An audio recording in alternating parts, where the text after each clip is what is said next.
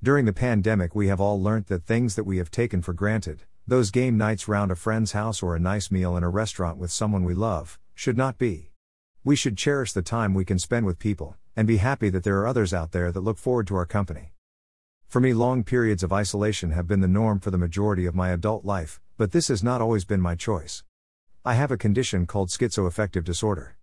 This is a type of schizophrenia that comes with a mood disorder.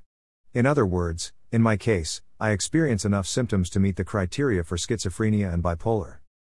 Coming out to people about this results in questions, pity, concern, or worst of all, fear. It is argued in Blossom's article that those who hear voices have mentally dealt with the pandemic better than those who do not. For us, the subset of voice hearers which require medical attention can present significant psychological distress, everything is a crisis all the time. We are used to seeing the world end before our eyes, thinking that horrible things will happen to our loved ones, whispered into our ear sometimes by what can only be called pure malice. Greater than not all voices cause distress, and I have three distinct groups I categorize my voices in good, neutral, and bad. The majority of my voices are neutral, and act in the same way you might carpool.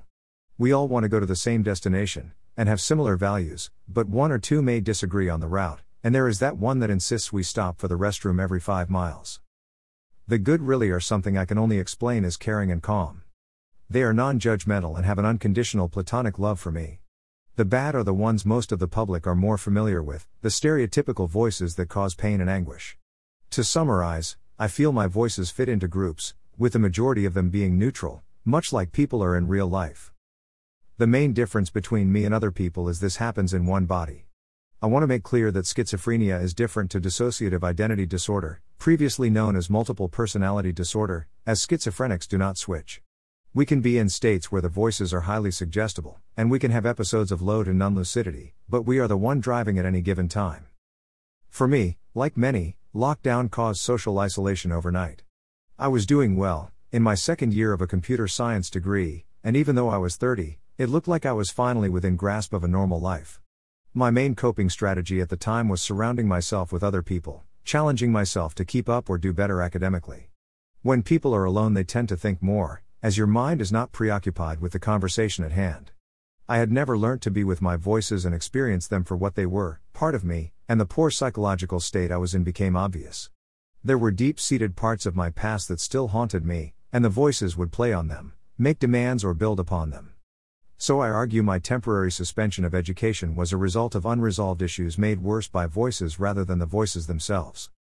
Now, with a lot of therapy and hard work, my past no longer is something to cause such a high level of distress, and in doing so, the voices themselves have become less distressed. I do not blame them for the way they spoke or acted, as we are all irrational when we are hurting, and I feel I am not only becoming healthier for them, but with each day I can look at myself and say, I'm worth it. We are worth it. Naomi, they slash them, UK.